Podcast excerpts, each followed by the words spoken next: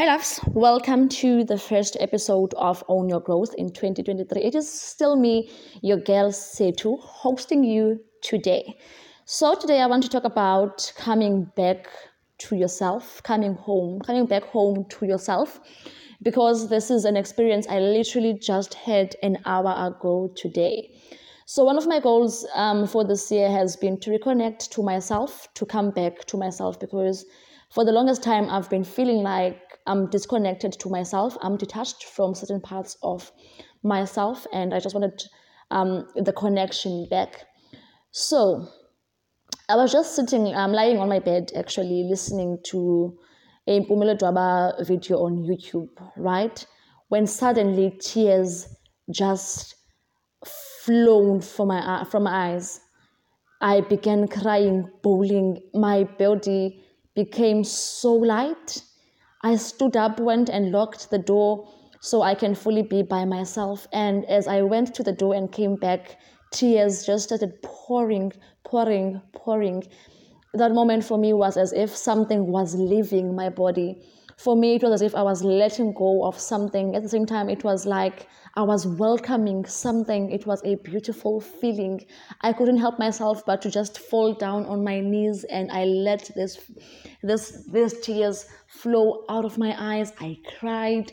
I let the feeling flow through me. I allowed myself to feel each and every emotion I was feeling in that moment. And I realized that, oh my God, this is me letting go and this is me coming back to myself.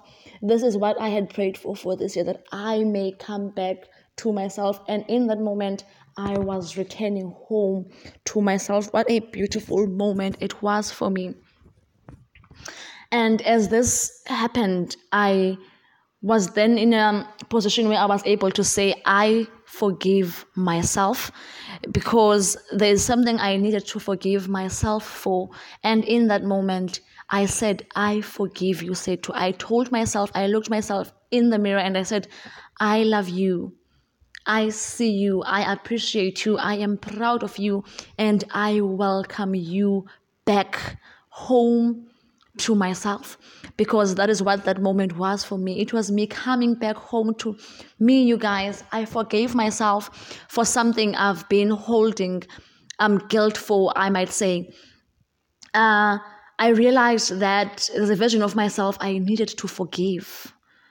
And I acknowledged that that version of myself did things based on what she knew at the time and I appreciated all the knowledge she had in that moment and how she moved in the knowledge she had at the time because I believe that she did the best she can with what she knew at the time.